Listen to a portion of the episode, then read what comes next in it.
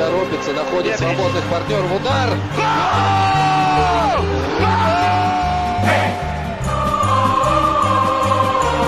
Russisch Brot, der Podcast zur Fußball-W M zwanzig achtzehn von der Taz und Detektor F M.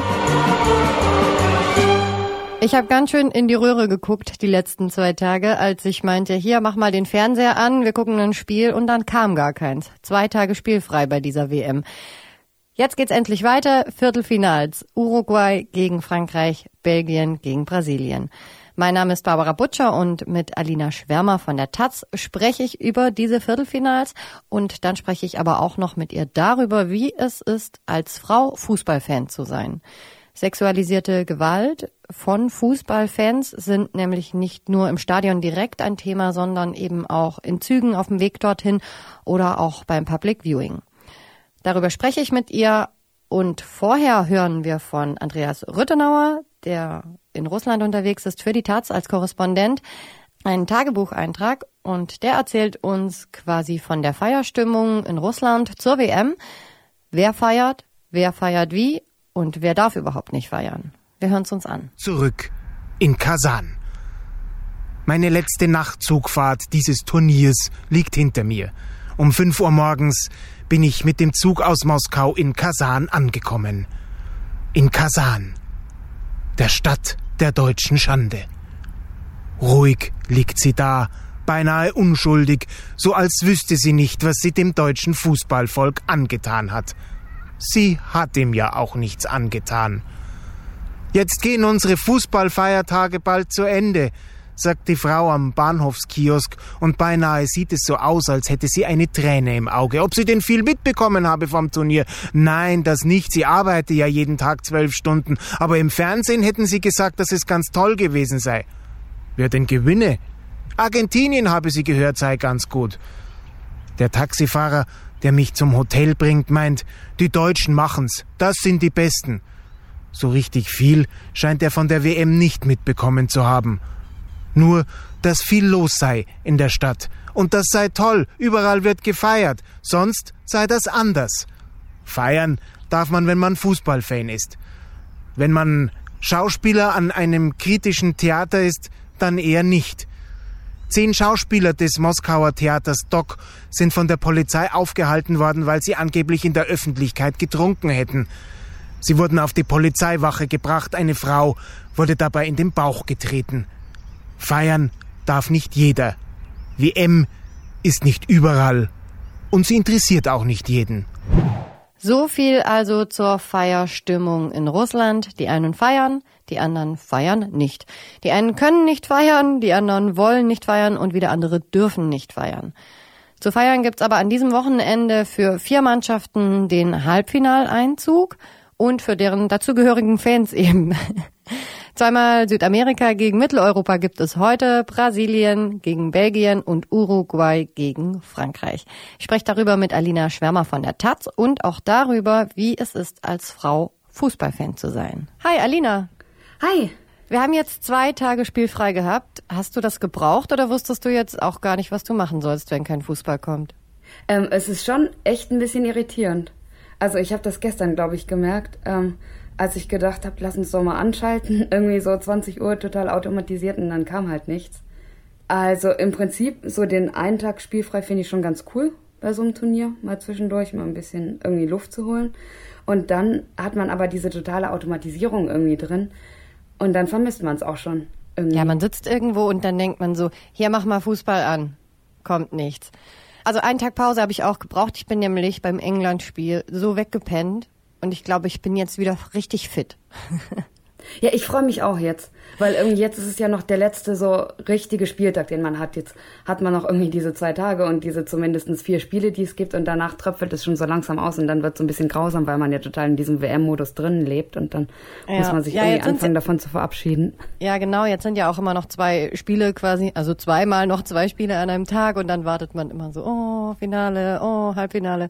Ja, jetzt kommt's aber wirklich, Viertelfinale, Uruguay gegen Frankreich und Belgien gegen Brasilien. Also zweimal quasi Südamerika gegen Mitteleuropa. Da treffen irgendwie, finde ich, zwei ganz verschiedene Welten aufeinander, fußballerisch gesehen. Was meinst du? Ich glaube, es sind vier verschiedene Welten. Also ich glaube, alle vier spielen irgendwie so unterschiedlich vom Stil her und so ähm, eigen. Also und ich glaube, es sind total coole Duelle. Also die vom Samstag dann ein bisschen weniger, von daher freue ich mich echt auf den Freitag jetzt so ein bisschen.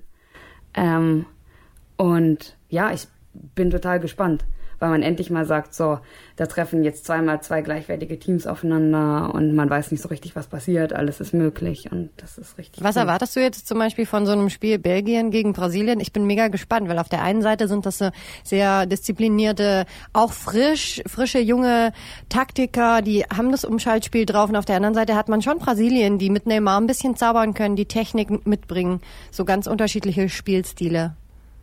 Ich Ich glaube, es wird ein schönes Spiel. Also ich hoffe es total. Ich, ich hoffe, dass es ein technisch schönes Spiel wird und ich hoffe auch, dass beide Teams nach vorne gehen tatsächlich. Ähm, was ich mir von dem Spiel eher erwarten würde als von Frankreich-Uruguay, wo man vielleicht ein bisschen damit rechnet, dass Uruguay halt ähm, wieder stark hinten drin steht und eher auf Konter setzt und sowas alles. Ähm, und bei, bei Belgien, Brasilien hofft man halt wirklich oder hoffe ich wirklich darauf, dass beide Teams irgendwie von Anfang an mit offenen Karten spielen und ähm, dass es richtig cool wird und dass Neymar bitte hoffentlich nicht mehr so viel fällt, wie er fällt. Wir hoffen es alle. Aber er hat sich ja schon ein bisschen gebessert. Ich glaube, das wird jetzt besser. Wo guckst du die Spiele?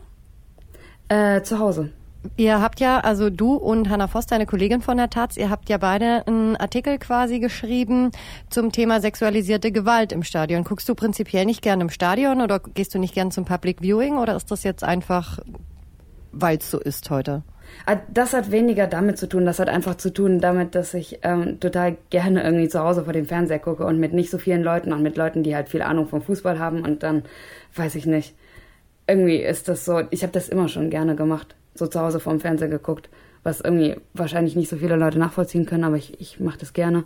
Ähm, und was die Stadionerfahrung angeht, also ich hatte ähm, fünfzehn Jahre bestimmt eine Dauerkarte, mit meiner Familie allerdings, ähm, was so ein bisschen, also diese Idee zu der Geschichte kam halt von Hanna, ähm, weil sie auf der Süd beim B V B Dauerkarte hatte und ich glaube auch nur mit einer Freundin zusammen.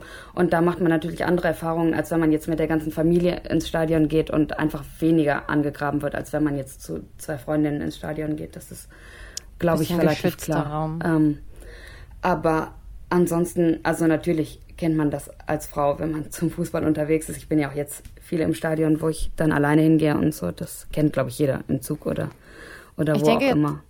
Jetzt gerade in Deutschland ist ja das Stadion vielleicht nicht unbedingt das Thema. Ich, ähm, wo, wo begegnet einem sowas? Ich finde vor allen Dingen im Zug. Also und Hanna hat es ja auch beschrieben, ähm, sie ist auf die Fanmeile gegangen halt und wurde da auch ständig von irgendwelchen Männern angegraben und angepöbelt und komisch angemacht und wie auch immer und hat das eigentlich ganz schön beschrieben, wie sich diese Männer auch gegenüber anderen Frauen verhalten, also nicht nur ihr, und wie das immer schlimmer wird, je mehr der Alkoholpegel steigt. So, und ähm, in den Zügen ist halt noch die spezielle Situation, also das hatte ich auch so ein bisschen aufgedröselt, weil ich den Hintergrundtext dafür gemacht habe, ähm, dass man halt natürlich irgendwie keine Möglichkeit hat, auszuweichen. Ne? Und wenn es jetzt gerade ist, ähm, im Bundesliga-Fall jetzt nicht unbedingt bei den, bei den W M-Spielen, aber wenn man dann mit so einer ganzen Gruppe von Fans einfach in, in einem Sonderzug sitzt, dann ist es halt eine sehr schwierige und oft sehr blöde Situation, wo halt auch schon echt ähm, krassere Sachen passiert sind. Also es ist ja zuletzt ähm, im Frühjahr von diesem Jahr ist eine Frau äh, in einem Gladbach-Fanzug vergewaltigt worden, äh, mutmaßlich. Und ähm, ein paar andere Dinge, die, die auch passiert sind. Und deshalb redet man vielleicht ein bisschen mehr auch heutzutage drüber, habe ich das Gefühl. Ja, muss man wahrscheinlich auch. Ich habe das Gefühl, ähm, egal ob W M im Stadion, W M beim Public Viewing, Bundesliga, du hast es gerade erzählt, Sonderzüge, es ist ein Thema.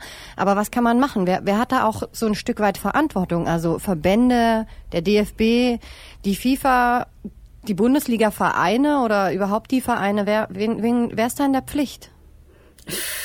Im Grunde alle. Ich glaube aber, es ist total schwierig, was zu machen. Also ich glaube, ich habe ähm, für den Text zum Beispiel gesprochen mit dem Netzwerk Finn, Netzwerk für Frauen im Fußball, ähm, die sich da auch ein bisschen mehr mit beschäftigen jetzt und die vorgeschlagen haben, dass sozusagen erstmal alle Leute sensibilisiert werden sollten, also sowohl natürlich das Publikum als auch Ordner, Polizisten, wer auch immer damit zu tun hat, Fanbeauftragte, äh, Fanprojekte und sowas, weil es, glaube ich, also fast das Wichtigste ist eigentlich, dass jeder ein Verständnis dafür bekommt oder dass jeder mitgeteilt bekommt, dass, dass sowas halt nicht cool ist, was gleichzeitig das Allerschwierigste ist, weil es halt ein unheimlich langer Prozess ist, irgendwie sowas ähm, in die Gesellschaft einzupflanzen, wie auch immer man das formulieren würde. Und ansonsten ist es, glaube ich, tatsächlich sehr schwierig, weil ja im Grunde schon total viele Ordner und Polizisten an Stadien sind. Also das würde ich jetzt nicht unbedingt noch mehr aufrüsten. Ähm, und es halt für die sehr, sehr schwierig ist, überall gleichzeitig zu sein. Also es kann einfach niemand auf der Stadiontoilette patrouillieren oder in, in jedem Sonderzug patrouillieren ähm, und überall gleichzeitig sein. Das heißt, man müsste so ein Stück weit darauf setzen, dass es mit, mit Diskussionen, mit Projekten, mit Filmen, wie auch immer, ähm, halt mehr in die Masse verpflanzt wird, sodass jeder von Anfang an wüsste, hypothetisch, ähm, dass es nicht cool ist, sollte ich nicht machen. Man kann ja nicht überall Polizei hinstellen. Eigentlich auch traurig, dass man es quasi müsste so und als Frau auch kein schönes Gefühl. Aber Hanna hat ja auch geschrieben, dass sie ähm, da in diesem Zug saß und dass ihr die Männer so auf die Pelle gerückt sind und dass sie dann auch meinte, äh, wenn die jetzt auch noch an der Station aussteigen, an der ich raus muss, dann rufe ich die Polizei. Und sie hat sich dann selber so gefragt, haben die eigentlich irgendwas gemacht, also im Sinne von Strafbarem gemacht? Klar, das sind zwei unterschiedliche Dinge. Nicht alles, was die machen, ist strafbar, aber macht den Frauen auch Angst und unter, unterdrückt die Frauen. Das ist ja auch ein ganz schweres Thema. Was, was soll ein Polizist machen und ähm, was für Möglichkeiten hat man da in dem Moment? Ja, das war, glaube ich, das ist auch vielen so gegangen. Also ähm, es gab da auch mehrere ganz schöne Artikel zu, einen im Zeitmagazin, der schon, glaube ich, zwei Jahre alt ist und einen, der bei Bento erschienen ist kürzlich, wo jeweils Frauen das beschrieben haben. Und die eine hat auch die Polizei gerufen und die hat also meiner Meinung nach überhaupt nicht gut reagiert, wenn das stimmt, was sie beschrieben hat, weil die ziemlich hilflos waren eigentlich und sich selber nicht getraut haben, in diesen Waggon reinzugehen mit den Fans, weil sie gesagt haben, offensichtlich, das ist zu riskant für uns und das machen wir jetzt nicht. Ähm, was natürlich nicht unbedingt die Art und Weise ist, wie die Polizei darauf reagieren sollte. Natürlich ist das schwierig, was strafbar ist. Also man, man kann nicht jedes O-Mäuschen bestrafen, das wäre ja auch Quatsch, sondern dann, wie gesagt, glaube ich, ähm, muss man irgendwie an der Basis anfangen und muss, so blöd es ist, erstens den Leuten vermitteln, dass es nicht okay ist und zweitens irgendwie auch mehr Zivilcourage von den Leuten erwarten, die halt drumrum sitzen und die, ähm, genau wie Hanna das beschrieben hat, die sich auch gewünscht hat, als sie an dem Bahnhof stand, dass vielleicht irgendjemand da wäre, der sich zwischen sie und die anderen Männer gestellt hat. Was ja dann auch passiert ist, so mehr oder weniger, dass es halt solche Leute gibt, die, die auch einschreiten dann. Also von allen Seiten ein bisschen mehr Zivilcourage. Uns wird das nicht passieren. Wir gucken jetzt erstmal zu Hause Fußball. Ich gucke auch sehr gerne zu Hause Fußball, deswegen ähm, habe ich da auch nicht so viele Erfahrungen mitgemacht. Wir gucken heute Abend bzw. heute Nachmittag Uruguay gegen Frankreich und Brasilien gegen Belgien. Was sind so deine Tipps? Also wie schon an anderer Stelle hier erwähnt, mein Weltmeistertipp ist ja Frankreich, deshalb muss ich auf jeden Fall Frankreich treu bleiben und jetzt für Frankreich tippen. Ähm, ich sage mal, oh Gott, und das erinnert mich total daran, ich muss in dem Tippspiel noch tippen, in unserem Redaktionstippspiel. Das habe ich nämlich voll vergessen bislang. Ähm, ich sage mal zwei eins für Frankreich gegen Uruguay. Und oh, pff, das andere ist jetzt echt schwierig. Ich tippe mal auf Brasilien. So ein auch zwei eins, obwohl ich fast im Gefühl habe, dass es die Belgier machen, aber ich tippe mal auf Brasilien. Ich glaube auch, dass Frankreich zwei eins gewinnt gegen Uruguay, aber man darf bei mir nicht zweimal die gleichen Tipps abgeben. Deswegen glaube ich, Frankreich macht es einfach drei eins. Und bei Brasilien-Belgien, glaube ich, geht es ins Elfmeterschießen und dann geht es vier zu fünf aus. Belgien macht das. Hm, das wäre auch ein gutes Spiel. Ich wünsche dir trotzdem ein wunderschönes Fußballwochenende. Ganz viel Spaß mit den Viertelfinals, mit Südamerika gegen Mitteleu- Mitteleuropa quasi. Und wir hören uns nächste Woche. Bis dann, dir auch viel Spaß. Hey!